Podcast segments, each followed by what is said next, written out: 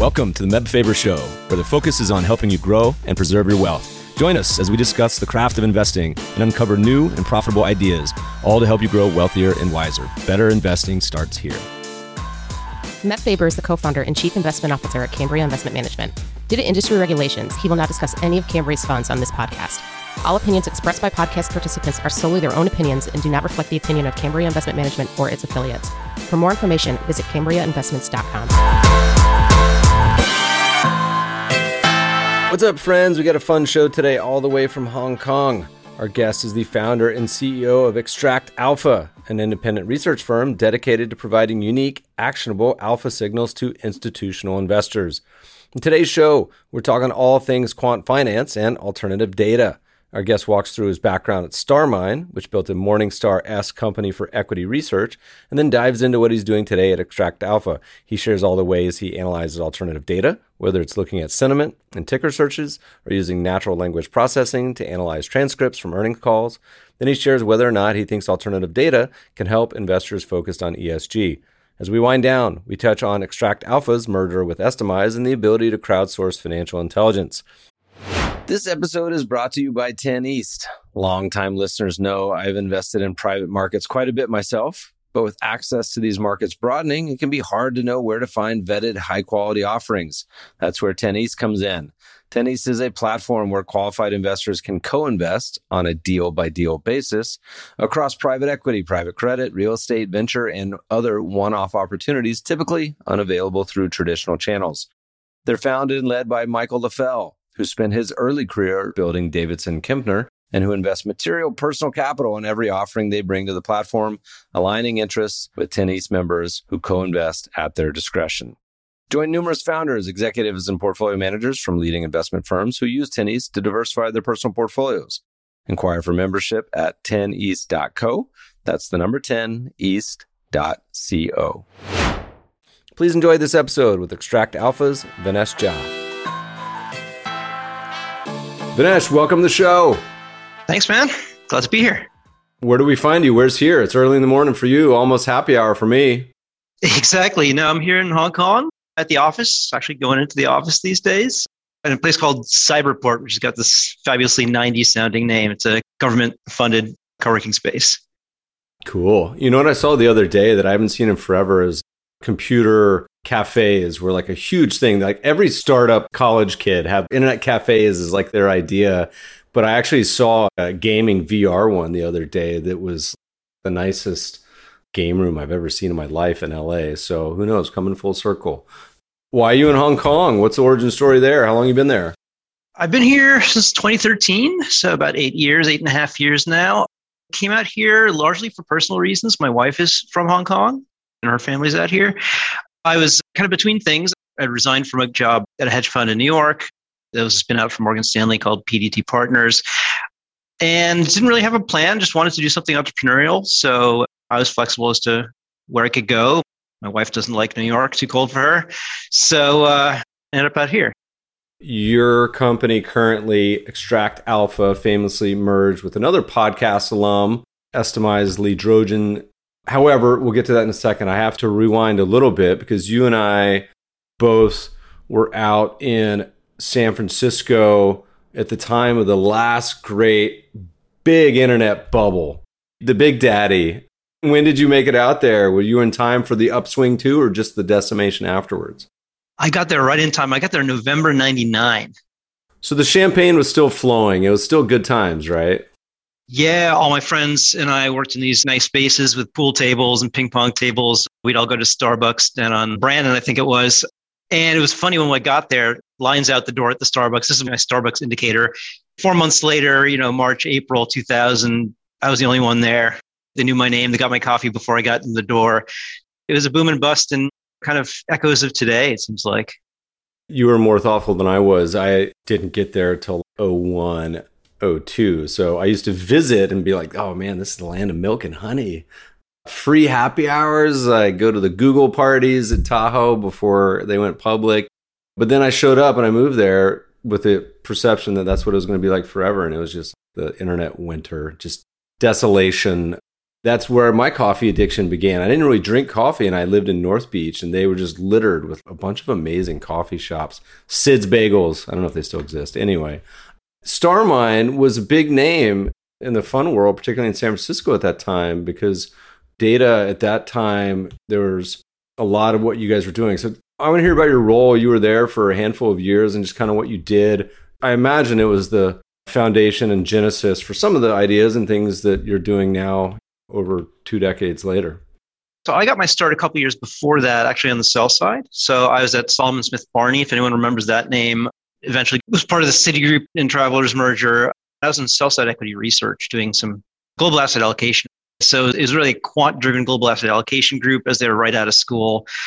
Really just wrangling Excel spreadsheets and getting data on CDs and stuff and putting it all together into a model that would predict returns on countries.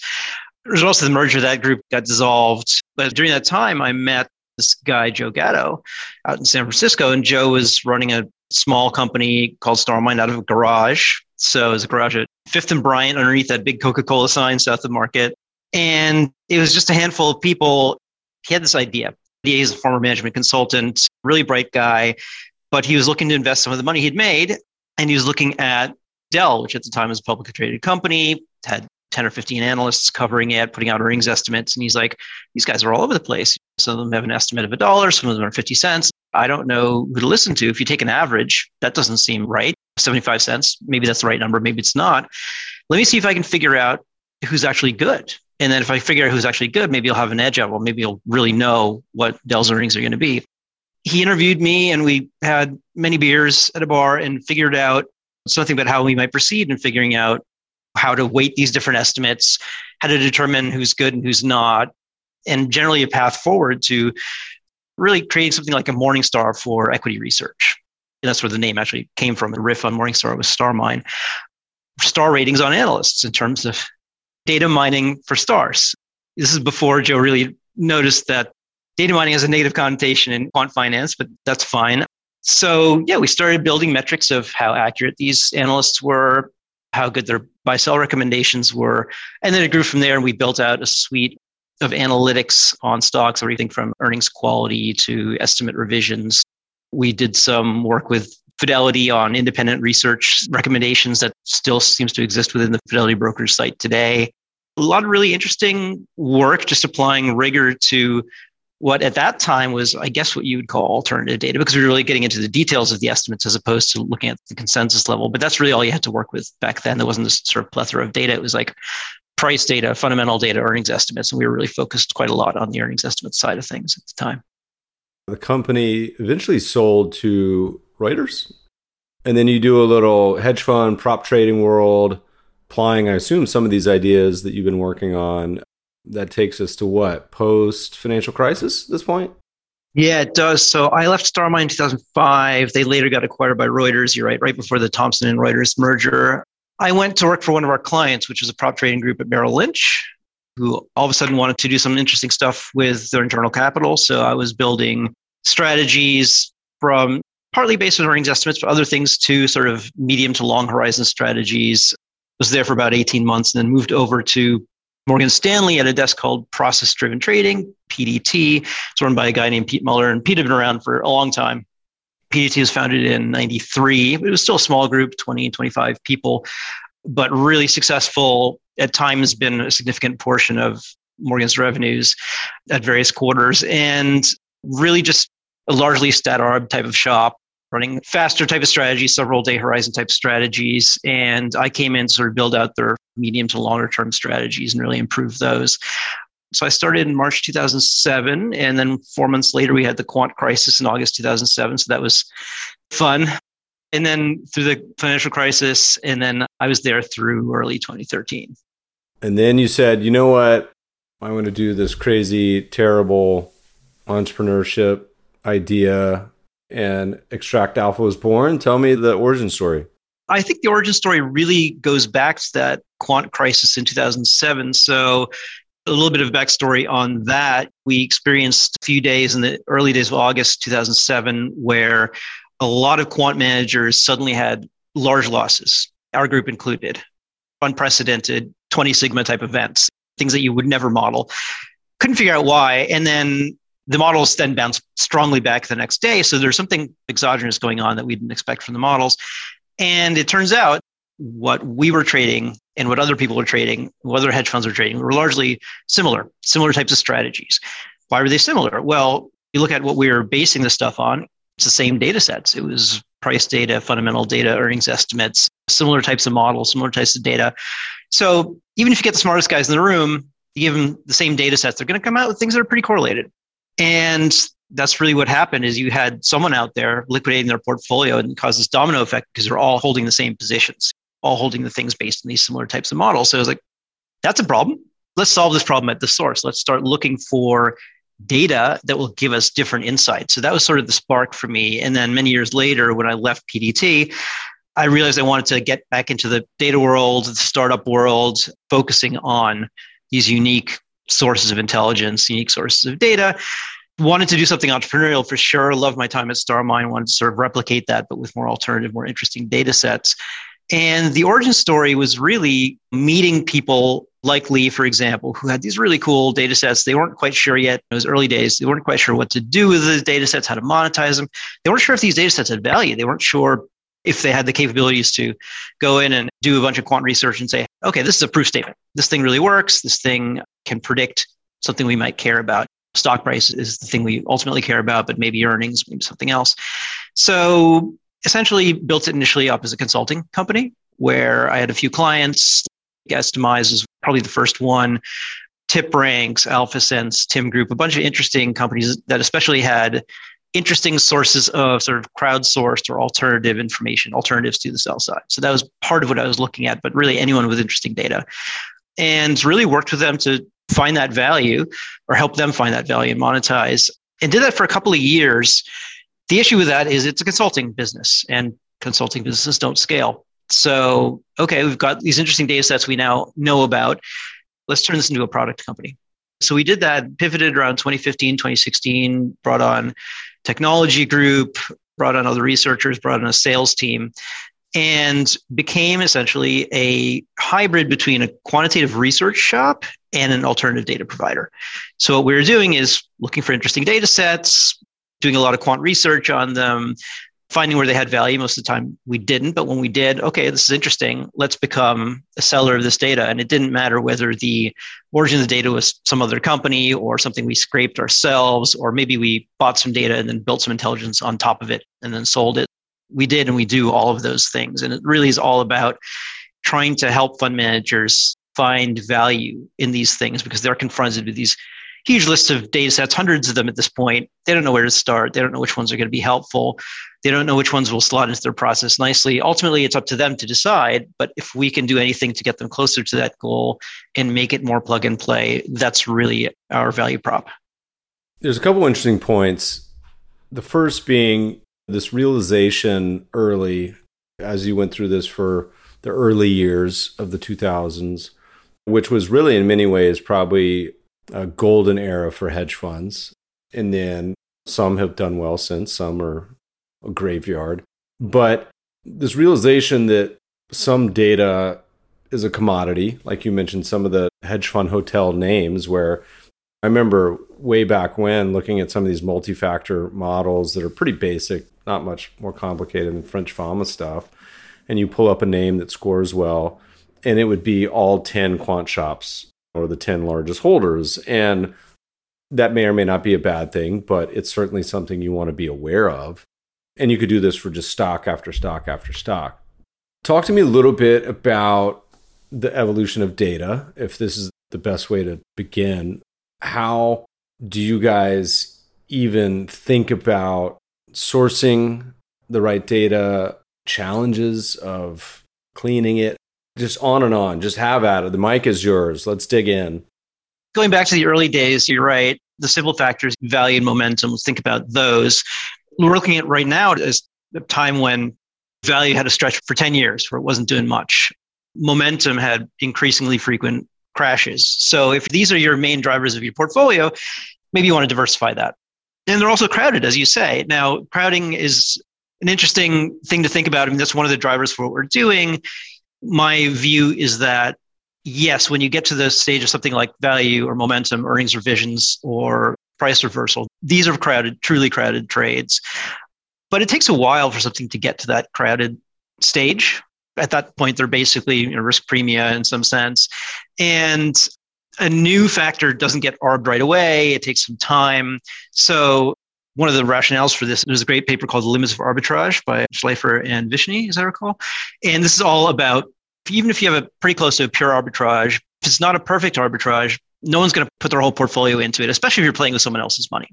So for that reason, these are risk bets. You're going to want to spread your risk bets. And instead of spreading them for a fundamental manager spreads their bets across assets or stocks, quant manager spreads their bets across strategies. Really, what you want to do as a quant manager is diversify your strategies. So in the early days, it was okay, we went from just value momentum to we added quality somewhere along the way in the 90s, early 2000s. But all that's based on the available data. And getting clean data was hard and cumbersome at that time. So I mentioned that getting data on CDs. There's even a guy, he was a customer of CompuStat, getting fundamental data from them on CDs. CompuStat had not actually saved their backup data. So he was able to collect all the historical CDs and sell it back to them as a point in time database. Pretty clever.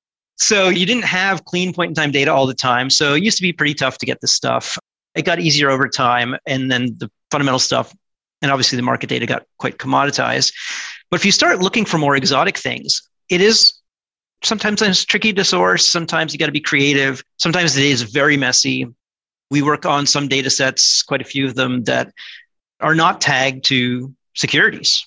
So you've got a data set where there's like a company name in it. And this can be common in some filings data. If you go beyond Edgar filings, beyond SEC filings, and start looking at interesting government filing data, you're not going to have like a ticker symbol or a CIK or a CUSIP or any other ISIN, some common identifier. You're going to have international business machines. You got to figure out that's IBM.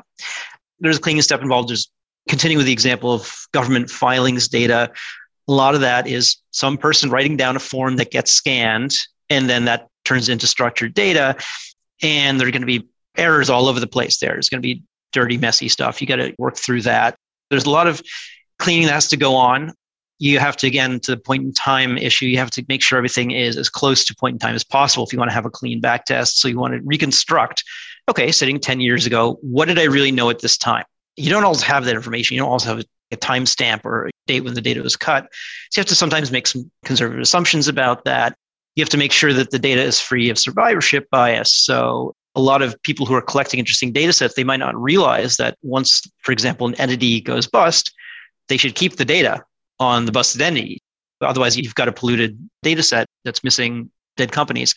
So, a lot of these issues we have to struggle through with some of these more exotic data sets, which are not really pre canned or prepared for a quant research use case. So, we spent a ton of time cleaning data, mapping identifiers, making sure everything is as organized as possible. And that's the 80% work before you even start on the fun stuff, which is hey, is this predictive? Is it useful? by the time we reach that stage, you know, some proportion of the data sets we look at have fallen off. They're too dirty. And then that's without even knowing that we've got something that could be useful. And then, as I say, the fun stuff starts. You start, what we do is largely kind of old school, I guess, but it's hypothesis testing. Do we think that there's some feature in this data set that could be predictive of something we care about? And we have to think about what it is we care about or what this data set might tell us about. And the simple thing, but perhaps the most dangerous thing to look at is stock prices. And it's dangerous because stock prices are incredibly noisy and you could have some spurious correlations. And sometimes we find it much better, much cleaner to look for something in the data set that might tell us about a company's revenues or a company's earnings. And for a lot of data sets, that can make sense because you're talking about evidence of how well the company is doing through i'll give you an example through how many people are searching for the company's brands and products online so we look at a lot of this type of data that's direct evidence that people are interested in potentially buying the company's product and therefore there's a clean story why that should predict something about the company's revenues. So that's actually a much more robust way we find to model things. We don't always do it but for some data sets it's very appropriate to predict fundamentals rather than predicting stock prices. That's one of the things that can help when you have maybe a messier data set or a data set with a shorter history, which is very common with these alternative or exotic data sets. Anytime anyone talks about alternative data, the press or people, there's like three or four they always come back to they always talk about they're like, oh, hedge funds with satellite data, or everyone always wants to do Twitter sentiment, which seemed to me like table stakes that have probably been picked over many times. We did a fun podcast with the guy that wrote Everyone Lies, Seth Stephens Davidowitz And he was talking about all the interesting things people search and what it reveals from a behavioral psych. It was just really fun episode. But maybe walk us through to the extent you can. And it doesn't have to be a current data set, but it could just be a data set that you don't use anymore. Either way, I don't care. Of one that you use and how you approach it and the whole start to finish research process that doesn't just result in some data mining and do you test just in the US before on and on. I'm happy to talk about everything we're doing. Unlike a fund, we have to be somewhat transparent about our work. So you can even go to our website and see these are the data sets that are our current products, and they're just listed there. So got fact sheets. You can really understand what we're talking about. So going to your examples, I'll start with your examples because you're right. People name the same few things credit card data, satellite data, Twitter sentiment. Those come up a lot. Read a Wall Street Journal article, they'll always be mentioned. We've looked at some of these things, not all of them. Some of them, there's just too many players. We don't feel like we'd add any value. But just going through them, we are really focused on finding the things that are really likely to be robust going forward. And that means we want some degree of history, we want some degree of breadth. These are the things that are going to move the needle for a quant manager who are our core clients. And we think if quant managers find them valuable, then that's sort of a real strong proof statement. So things that quant managers care about need to have some sort of capacity. They need to have some sort of breadth. And so the breadth thing is a bit missing with the satellite data. There's some really cool things you can do with it. The examples are always you can count the number of cars in a parking lot for a big box retailer. So you look at Lowe's, Home Depot, and so on, or even food and beverage. You can look at a Starbucks outside of urban areas. You can see how many cars there are. You can adjust for weather and lighting conditions and all this, and you can get some sort of a robust forecast of maybe revenues for these companies. But it's a relatively narrow number of companies, so it may not move the needle for a quant manager who's got hundreds of positions. Twitter stuff. You're on Twitter. You know how much noise there is. I tweeted the other day, and this tweet got zero traction. So I'm assuming that Twitter blocked it because it was one of the quant research shops said 2021 set a record for curse words in transcripts. So I was like, what the F is up with that? I was like, what's number one? What do you guys guess? And I said BS was probably the number one. Got no engagement because I think Twitter put it in some sort of bad behavior box or something. But I thought that was a humorous one. So you're at the mercy of the algo.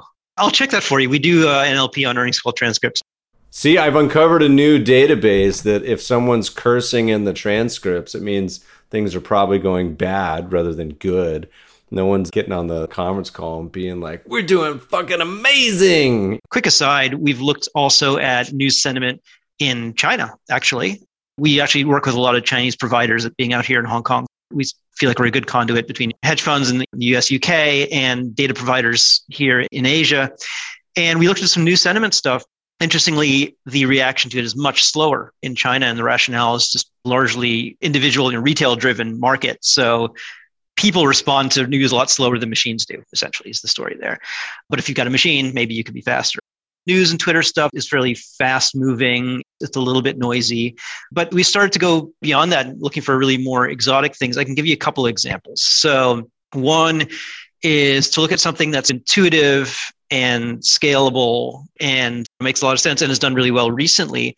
We started trying to figure out how to quantify a company's innovation based on interesting filings data. So this is something that people have talked a lot about. Why is value dead? Well, maybe traditional measures of value don't capture intangibles. So you look at a price to book ratio, it doesn't tell you anything about IP really. So we started looking for how we could figure out which companies are investing in innovation. So the traditional way you do this is in some cases there's an r&d line item in the financial statements but not every company has that and it's a little bit noisy so what else can you do you can look at companies ip activity so you can look at are they applying for patents? Have they been granted patents? You could look at trademarks, and that's something we're starting to look at now. And interestingly, we had this idea that you could figure out whether companies are hiring knowledge workers. So if you look at the data on H 1B visas that a company's applied for, the company has to say what the job title is that they've got a job opening for. And if you look at the 10 words that have had the most growth in the job descriptions or job titles, it's machine and learning and data and scientist and analytics and all these words. So when companies hire for foreign workers, they're usually hiring for knowledge workers, people they can't necessarily hire as easily in the US, and maybe it's grad students and so on. So this hiring activity we think is a measure of innovation. So what we put together is something that is okay, we, we get the data. Uh, this comes from the Department of Labor in the case of the hiring data. And that is a quarterly Excel spreadsheet that's an absolute disaster because it's put together by the Department of Labor. There's no surprise there. It's again, like I mentioned, it's by company name. The formats change all the time. The data is a mess, it's disaster. We tried to reconstruct it this point in time as much as we could. The patent data is quite a bit cleaner. That comes in a nice XML format. That's from the USPTO, US Patent and Trademark Office. But we put these things together, organize them it's fairly simple idea that companies which have the most activity according to these metrics relative to their size because of course a large company is going to have more hiring and more patents than a small one these companies tend to outperform. And what's really interesting is that we've got this data going back quite a ways. We started tracking it really 10 15 years ago and it really starts to pick up around sort of 2013 2014 and then you see this massive upswing and it's exactly on march 2020 where the most innovative companies, the ones that work from home and head of digitization, these are the companies that massively outperformed in that period. So there's this huge rotation into these companies. And it's not just individual companies, it's the industries as well. So we find that this is an interesting effect where the most innovative companies outperform and the most innovative industries also outperform. And that might be a little bit static because you're always going to have biotech and software the most innovative, maybe according to our measures, and real estate utilities the least. But there's some rotations among those over time, and there are differences among the companies within those industries as well. So I thought that was sort of an interesting way of collecting data from a very messy source, turning it into something that's sort of intuitive. And by the way, this is also a nice, slow moving, high capacity type of strategy. So it's a good example of how you can kind of be creative about data that's been sitting around out there for a long time and no one's really paid attention to it in the investing world. We did a fun podcast with Vanguard, their economist, a couple years ago that was talking about a similar thing, which was linked academic paper references, same genre as what you're talking about with patent applications or things like this, but they were looking at broad sector concepts. How does this flow through down to actionable ideas? And you mentioned maybe all these immigrant or job postings are just for tech companies and all you're really getting is tech. How do you guys tease out statistics wise? I know you do a lot of long short portfolios, but how do you run these studies so that you're not just biasing it to something that may just be a industry bet or something else? Do you just end up with a portfolio of IBM every year? We definitely try to tease these things apart. You have to. No one's going to pay us for a set of ideas that's just tech. And the way we deliver these things is largely as data sets and signals that people can ingest into their systems. And when they ingest them, they're going to also strip out these bets if they're doing it the right way. So we need to identify something that's got incremental value over and above an industry bet or value or momentum type of bet is another example. So we need to know that these types of things that we're identifying are unique, they're uncorrelated.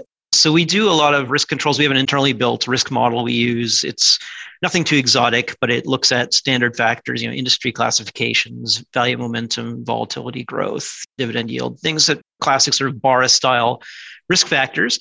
And the signals that we produce have to survive those. In other words, they have to be orthogonal to those, they have to be additive to those, they have to be additive to the other factors we also have in sort of our factor suite. And they also have to, for example, survive or ideally survive transaction costs. So if you have something that's very fast moving, it can be useful and incremental if you're already trading very quickly, but that'll only be interesting to sort of the high frequency funds and the stat arb funds. And anyone else, they'll say that's too fast relative to the other signals that they're already trading. So we have a series of hurdles that something has to beat, and we use some fairly traditional statistical techniques, and residualization and so on to handle that. So you mentioned you have both shorter term. What's the longest term signal? Do you have stuff that operates on what sort of time horizon? everything from a day to a year, I would say, is the range. We don't do a lot in the high frequency space. A lot of the data that comes in intraday is largely going to be technical data and things like that. So we do a lot of daily data, so things that update every day. And in some cases, you have to trade on those relatively quickly to take advantage of the alpha. Maybe it decays fairly quickly, something that's based on, for example, analyst estimates. That's data that's disseminated quite broadly. And if you don't jump on it, it's going to be less valuable. And then we have some things like the innovation one that I mentioned that can be much, much longer and really realize over many quarters, several quarters at least. How often do you guys deal with the reality, as we were talking about earlier in the show, of you have some of these killer ideas, clearly they work, you start to disseminate them to either the public or your clients, and they start to erode, or just because of the natural arbitrage mechanism of if you got some of these big dudes trading on this, that it actually may make these more efficient. How do you monitor that? And also, do you specifically look for ones that may be less arbitrageable? Is that a word? Or how do you think about that sort of consistent process? We think about that in a few different ways. So our clients are not all big. We've got big funds, we've got small funds. It's a real mix. The bigger funds tend to come to us for perhaps more raw data that they can manipulate into something that's more customizable. The smaller funds might take something that's more off the shelf. But either way, we are First of all, we're tracking performance of these things on a real time basis, and we've built a tool to do that that our clients can use as well. It's called Alpha Club. That's something that we'll be opening up more broadly soon. It's basically a way to track for any of these signals, that whether it's our signal or someone else's for that matter, that you can track how it's doing for large caps, mid caps, small caps, different sectors, what the capacity is, how fast the turnover is, what the risk exposures are, and track that on an ongoing basis. So we do monitor these things what we don't normally see outside of things that are more like technical signals, we don't normally see the curve which just flattens, just sort of a secular decline in the efficacy of a signal. If you look at back at a reversal strategy, so the simplest, dumbest quant strategy in the world, but a relatively fast one, an easy one to compute is let's go long the stocks that went down the most tomorrow. We're going to go short the stocks that went up the most tomorrow. No more nuance than that. That actually used to work great in the 90s and early 2000s. And then sometime around 2003, 4, when there was a lot more electronic trading, people trading more automatically, there's a sudden kink in the cumulative return chart for that. Just goes like that. And then now it's pretty much flattened out. There's no intelligence whatsoever in that strategy, and anyone can do it. That was one of the systems in James Altucher's original book, Invest Like a Hedge Fund. I remember I went and tested them, and maybe it was Larry Connors. I think it was Altucher. Anyway, they had some of these shorter term stat arb ideas, and that one was anything that was down over 10%. You put in a order and exit in a day. It's just too easy to do. You can get more clever with it, but still, that's going to get arbed away. But something that's a little more sophisticated or a little more exotic, you're going to have fewer people using it. It's not as if we've got thousands of hedge funds trading stuff we're using. So we don't see those clear ARB situations. And also, you can see sometimes a factor that flattens out and then suddenly spikes up. These things are a lot less predictable than the simple story of, oh, it's arbed away, it's gone, it's commoditized. So I think these things can be cyclical. And sometimes if they stop working, people get out of them and they can work again. That's another aspect of this. There are cycles in the quant space like that as well. How much of a role does the short side play? Is that something that you just post as, hey, this is cool? You can see that they underperform, so just avoid these stocks. Or is it actually something that people are actually trading on the short side? The dedicated short funds, at least till about a year ago, were almost extinct. It feels like they just, there's not many left. But even the long short ones, how do they incorporate this knowledge? It's a really brutal game or has been to be a short fund recently. Even if you have great ideas on a relative basis, unless you're significantly hedging your shorts, then you're going to get blown up or you can get blown up. So most of the folks that we work with are, and they don't always tell us exactly what they're doing, but our understanding or inference is it's mostly equity market neutral stuff where you're not looking for shorts that go down. You're looking at for shorts that underperform and long as it outperform. And you're attempting to hedge. And then market like the US, you can do that. You've got a liquid enough short market, securities lending market, and you can construct a market neutral portfolio in these things. Or in a long only sense, you can just underweight stuff that looks bad and overweight stuff looks good. You go to some other markets and it's much harder. I mean, shorting in China is extremely difficult, as one example, China A shares, the domestic mainland Chinese market.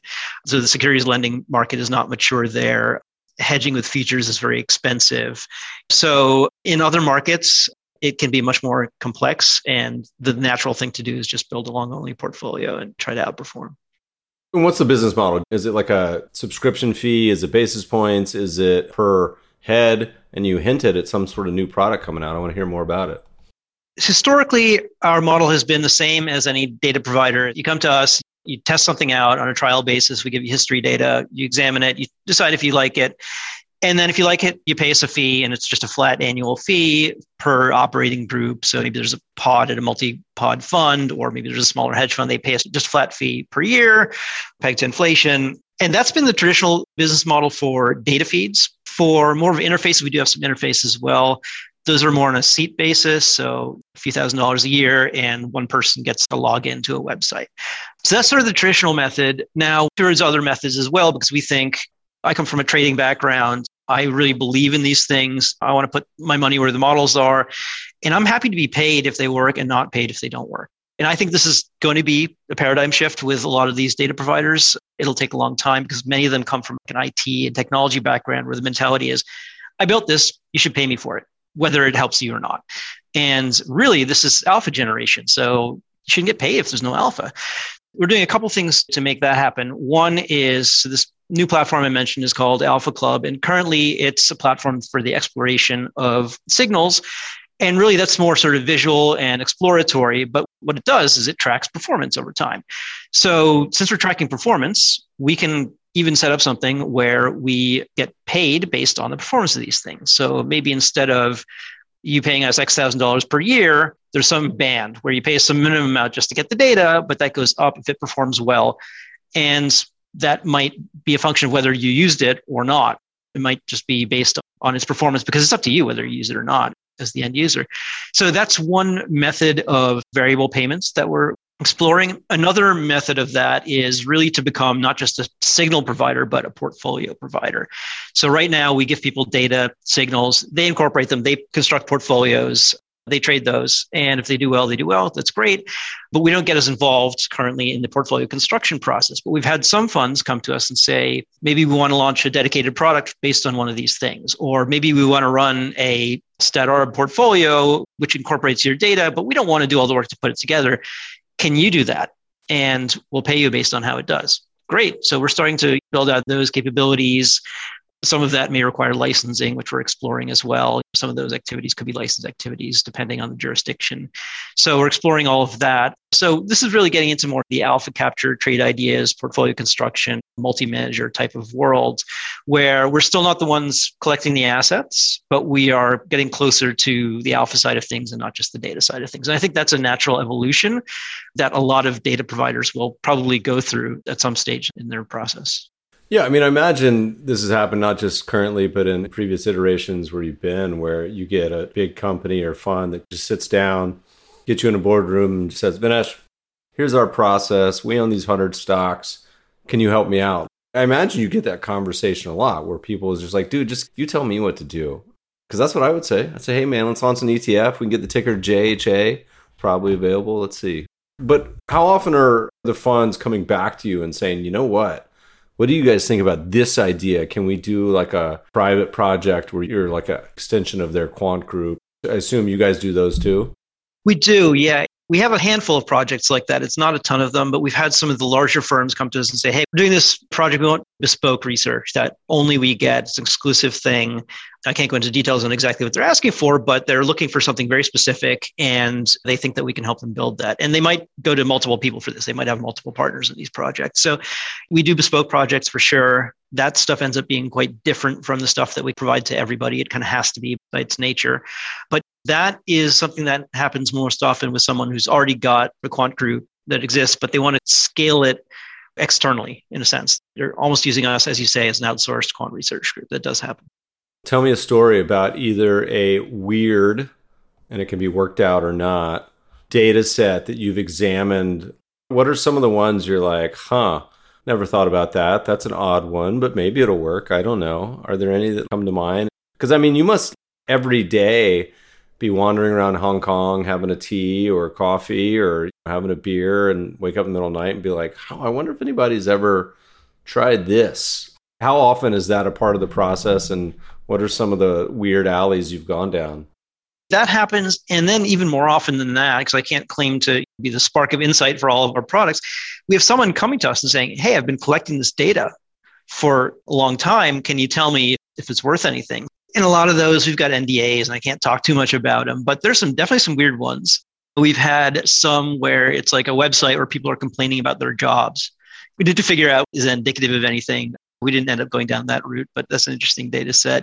There's an interesting one which looks at internet quality, for example. So this company can identify whether the quality of internet in Afghanistan suddenly dropped ahead of the US troops pulling out or something like that. So is infrastructure crumbling as a result of a natural disaster or some geopolitical risk or something like that? So really cool, clever ideas that are out there. Those are ones that are not part of our products. We like them. We think they're interesting. They're not the sort of things that our clients typically look for, but I think they're really slick and creative.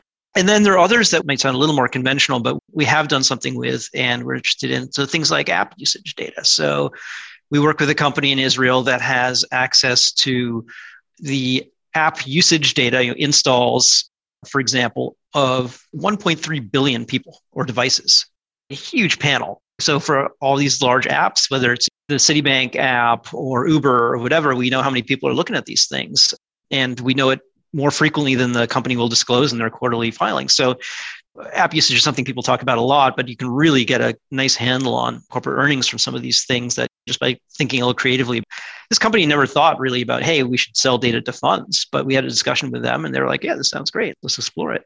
Do you guys ever do anything outside of equities? Not as much.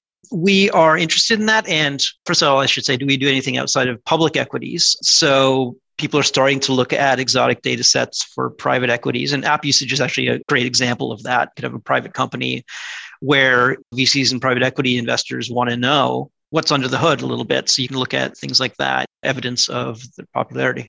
Well, that's a huge one on the sense, too, that the private world, no such thing as insider trading. Now, the problem is you have to let the company agree that you can invest or need to, or at least find secondary liquidity. But the concept of and I say this carefully, but this concept of insider trading where there's certain data that may not be permissible to trade upon, private equity and VC seems like a huge area that this could be informative. And it does seem to be growing there. And I'll say also in the fixed income space, we've got data sets that really tell us something about a company's essentially you can think of it as credit quality. To the extent that we can predict that a company will have an earnings shortfall, that's got to matter for credit. So we've had some conversations with funds about that approach as well. And a bit of the work we're doing in ESG, which I'll get to in a sec, might tie into that as well. And then other asset classes, we personally don't do a lot in the commodities and FX space, but there are folks looking at interesting data sets there. There's a company in the UK called Q Macro, which looks at a lot of similar things to what we do, but they're more focused in the macro space. And then just outside of US equities, I mean, we're doing a lot trying to identify these data sets in global markets. We have an advantage, as I mentioned, in sitting here in Asia, but having a lot of US clients, but also a lot of these data sets that I don't know if we take for granted, but seem kind of well known for the US are not well known or not well used outside of the US. And that can be due to you need someone on the ground to identify these things and find them. There are language issues. If they're based on natural language processing, you've got to recreate your NLP for Chinese, Korean, whatever it is. Governments have different levels of disclosure in different countries, so the amount of public filing information will vary widely. Common law countries like US, UK, Australia tend to have a lot of these sort of public findings, filings, I should say. Other countries, a lot fewer, and you've got to really dig to find even stuff that we commonly look at in the US. You mentioned ESG. Talk to me about what you're talking about there. This intersection between ESG and alternative data is a natural fit for alternative data because ESG by its nature, no one knows what it means. That's the first thing. What is ESG? There's no benchmark for it. It's not like value where you know you're going to build a value factor out of some combination of financial statement data and market data. So it's kind of the ratio between those two things. There's no accepted framework for ESG, and there are literally dozens of these frameworks for the way people look at things. So there are a lot of companies out there that are taking very creative and cool approaches to ESG. The easy thing to do is you go to MSCI and you get their ratings and you're done. So you divest of the low rated companies or you divest of like coal or whatever industry you don't like. That's a simple way to do it. And that's fine if that fulfills your mandate. But we take a slightly different view on this. We think this should be done more systematically and thinking about it as a risk manager would think about it. These are risk factors, and they're going to increasingly be risk factors because they're going to increasingly drive the prices of assets. And part of that's purely from a flow perspective. You see what Larry Fink is saying about ESG, and that is going to drive the companies they allocate to. So almost by definition, ESG becomes a risk factor risk premium, I don't know, but a risk factor for sure.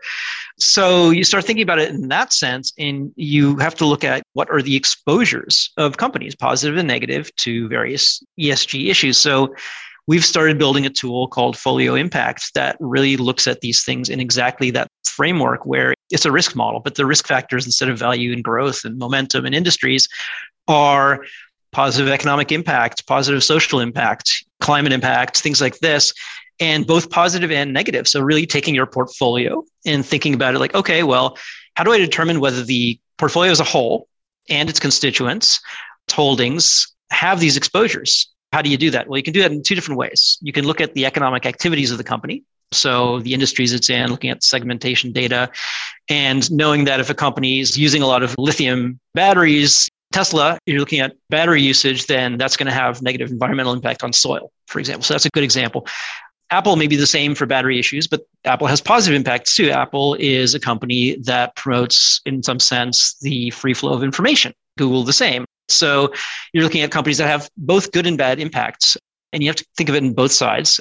And so the first way, as I said, is all based on their economic activities, and then aggregating that up to the portfolio level to see where you could potentially tilt your portfolio away from or towards different issues that you care about. And the framework we've been using for this is the United Nations Sustainable Development Goals, so SDGs. So 17 of them that are gender equality, life underwater, climate, soil, all these 17 different things that the UN has decided are the key goals for it provides a really nice framework for us. The other way we can look at this is actually what the company is saying. So we can look at company disclosures. And this goes back to in addition to finding all the swear words in the transcripts, we can also find what topics they're talking about. So we can look at mapping what the companies themselves talk about in their quarterly calls with all these topics. And we can see some really interesting things. Back to my example of Apple. So, Apple talks more than most companies about gender equality and increasingly so. And you can track that over time using our tools. You can also track the degree to which they discuss climate issues. And that's actually really low and has not increased. So, unlike other companies, which are starting to discuss climate issues a lot in their disclosures and in particular their earnings calls, Apple doesn't focus on that at all. And I'm not saying that necessarily matters to their stock price, but if it matters to you as an investor, then you might want to pay attention to that. That's the entire goal is to really enable you as the end investor to tweak your portfolio to exactly the issues that you happen to care about or that your investors care about. US, China, is it a global coverage? What are some areas that you guys cover? For ESG, if you're looking at things in a sense of economic activities and what industries companies are in, that's global. You can do it for any asset as long as you can have a mapping to the various economic activities. That can be very broad. Tens of thousands of companies globally could include China. When you're looking at it from the NLP perspective, this starts to have the issues that I discussed earlier. So if you've got documents from a company in English, then it's fairly easy to do this. So we've got a methodology for taking an earnings call or potentially a 10K or Q or a news data feed or a broker report, anything that's like text block in English about a company, we can map it to the SDGs. We can tell which issues are important to a company. When you get outside of the US, it's as difficult as any other work on text filings for those companies. So trying to identify transcripts or news or what have you in these other languages, it'll have the same issues. That's something that we will tackle in the future. English is a lot easier, and that includes you know, US, UK, Australia, Hong Kong, Singapore, countries like that, Canada. It seems like one of those trade offs where you're talking about the efficiency of a certain market versus the potential ability to even trade it. So if you're going down to lower market cap levels, it's just harder, but potentially less efficient when you find some of these things. One of the insights that I thought was fun was when the reflexive process where the funds become the signal themselves. Was this a public paper?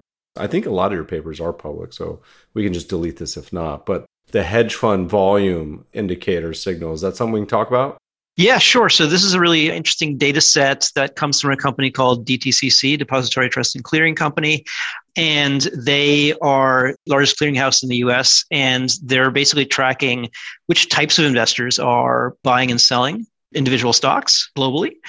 This is sort of something where if you wanted to, you could create effectively, if you had the data for this, if you knew what hedge funds are buying and selling, you could create a hedge fund mimicking portfolio. So you can say, okay, well, I knew what they bought. This data is delayed. It's T plus three data. So it's delayed, but you can see what they were buying or selling a few days ago. And if you track that, well, a lot of these hedge funds will get into positions over multiple days. So especially if they're larger funds, if they're buying something three days ago, they might still be buying it today. That's essentially what we think is driving this effect. So you can sort of capture the tail end of their trades. And that's sort of a mechanical thing where if you can ride those, then you can certainly benefit from it. Now, there's certainly a risk here that you're almost by definition getting into crowded trades by doing this. So there's a little bit of a chicken and egg here, I guess. Do you want to take advantage of this alpha? And is it going to get crowded almost by definition? So, but we think it's a really rich, interesting data set. We're starting to look at that in the flip side of that, which has become really interesting in the last two years, which is not what the sophisticated hedge funds are doing, but what the retail investors are doing. And both of these things are interesting and relevant in different ways and for different segments of the market potentially. How the whole meme stock, you've seen the quant quake, you saw the financial crisis. All of a sudden, you had some weirdness going on the last couple years. Is that something you guys just have a bunch of anonymous accounts on Reddit that just incite some of these furies? How have you thought about that in the past year or two? Or is that just something that's always been a part of markets? No, it's always been a part of markets, but in the US market, it's been a smaller part until recently. Post COVID, obviously, this is common knowledge at this point, but trading stocks became the new gambling and everyone's staying at home and trading on Robinhood and so on. And we have a lot of funds coming to us. By the way, it's rare for funds to come to us and say, Do you have something on X? Because most of the time they don't want to tell us what they're interested in, what they're looking at. That's proprietary. But in this case, it's so common and it's so well known that we had a lot of funds coming to us and saying, What do you have that can help us understand what's going on with meme stocks? Because meme stocks are risky. They're moving based on things that are not captured by our models. So we have been looking for things that will capture that sort of information. Some of those are still in the works, but we have one really interesting one that looks at not Wall Street bets specifically, but generally financial websites. So we can measure through this data set the number of visits to the ticker page on various well-known financial websites. So I can't name the sites themselves, but any of the common sites where you'd punch in a ticker to pull up price data or fundamentals or earnings estimates, whatever it is. If you have clickstream data from those websites and you know clickstream data at the ticker level, then you can see which companies are being paid the most attention to. And we clearly saw that the companies with the most attention were just spiking. And we can't necessarily identify who's looking at these sites, but it's a lot of retail traffic. There are certainly institutional investors who look at the sites, but they're a minority of it. I remember seeing Google Trends does their like year in review reports and top 10 business searches on Google. Three or four of them were meme stock related, which to me seems astonishing, but whatever. 2021 is super weird. Tell me a little bit about your decision to make Sweet Love and merge with Estimize. What was the idea there? And then what's the result now? How many folks y'all got? Where is everybody? And all that good stuff. I've known Leigh since his early years. So I think I got an unsolicited email from him when I was at PDT. And I was like, oh, this is cool forwarded it around to a bunch of ex StarMine friends, and we're all like, oh, "This is really interesting." So I decided to go meet him for a beer, and met up somewhere in the village. And he just described to me what he's doing, and I thought this is really cool. So just to recap, Estimize, it's a crowdsourced earnings estimates platform. It's been around since 2011. You or I or anyone else can go in and say, this is what I think Apple or Tesla or Netflix is going to do in terms of earnings and revenues for the next quarter. 100,000 people have contributed to this platform, so it's very broad. Its contributors are buy side, students, individual traders, maybe people who work in a particular industry and care about companies in that industry. So it's, it's a very diverse set of contributors. They're contributing mostly on earnings estimates and revenue estimates, but also company KPIs like how many iPhones does Apple sell, macroeconomic forecasts, you know, non-farm payrolls, for example. And there's been a ton of academic research that's been done on this in the last 10 years that shows that these estimates are more accurate than the stuff that the sell side's pumping out. And that you can use this data to really predict not only what earnings are going to be, but how the stock's going to move after earnings are reported because we're really measuring what the market expects. And if we have a better metric of market expectations, then we know whether a beat is really a beat or a miss is really a miss. So Leigh explained all this to me back in 2013 or something. I came on as an advisor. Had equity in the company for a long time, followed its progress and helped out where I could in terms of we wrote a white paper together, Leigh and I introduced the data to a lot of funds over the years. And then late 2020, early 2021, we started talking about joining forces. So the idea there was we built up a really nice suite of data products. We had a sales team that was going out and getting into the market with these things. We also have a research team that is able to extract insights from data sets, including the Estimize data. And Estimize has this amazing platform with you know, tons of contributors, you know, really rich data that it would just make sense to bring that data in house. So we worked through that merger. It completed in May of 2021, a little bit before you talked to Leigh last year. And it's going great. There's a ton of interest in the data. And we have people who are saying, okay, can you give me all the stuff you know about earnings? Saying, okay, well, we know what the crowd's saying. We know what the best analysts are saying. We have a view on earnings from the perspective of web activity, like the Google Trends type of data you were talking about. We might have folks coming to us saying, give me everything you've got for short term sentiment. And that could be post earnings announcement drift strategy from Estimize. And it could be some of these other things that we've talked about as well that are sentiment related, like the transcript sentiment. So we're able to provide suites of data sets to funds who are looking for things. And then on the Estimize side, we're going to work on continuing to grow that community, getting more involved in a lot of the platforms on things like Reddit and Discord servers and so on. That data is also available, actually, interestingly, within a Discord bot called Closing Bell. So if you're an admin of one of those groups, you can install the Closing Bell app and then you can grab a ticker and see what the Estimize crowd is saying. So we're embedding that more into the way people work today and the way the crowd interacts with itself today, as opposed to just keeping that within the Estimize platform, because we know that workflows have changed in the last two years. What's the future look like for you guys? Here we are, 2022. How many folks do you guys have? We're 10 and we're distributed globally. So we've got our headquarters here in Hong Kong. It's been great starting a company here. It's low corporate taxes. It's a very business friendly climate. There are other issues going on in Hong Kong, obviously from a political perspective and, and COVID perspective that are probably not worth getting too much into, but it's a great place to have a company based. We've got our R&D team based out here. But with the Estimize merger, we brought on a few folks in New York and Leigh continues to advise from Montana.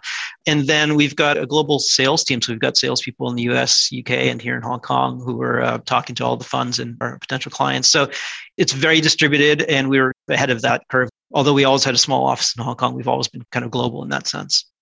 So, what's the future look like for you guys? What's the plans? Is it more just kind of blocking and tackling, keep on keeping on, or are you uh, Inspector Gadget on the um, the hunt for new data sets and partners? What's next? Anyone out there, if you got a cool data set and you want to find out what it's worth, talk to us, reach out. We're always in the hunt. We're looking for data sets ourselves as well. We're looking for new ways to monetize data sets whether that's through investment vehicles or new markets to tackle, whether that's geographically or asset classes. And we're looking for interesting new ways that people are thinking about data itself, whether that's the workflows of data, like I mentioned through Slack and so on, or also looking at ESG, which is just such a huge topic that we're just dipping our toes, to be honest. This is new. So that's going to be a whole new world. So these are a lot of the directions we're taking, but also just getting these interesting data sets in front of more traditional investors. So our core business has been the hedge funds. The hedge funds are always ahead of the curve on this stuff. They're the early adopters.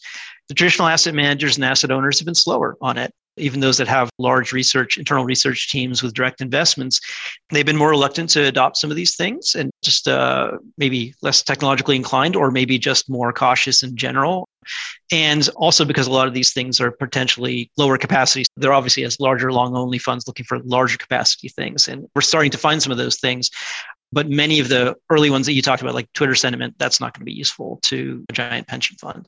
So it's just too fast moving to have any capacity in it.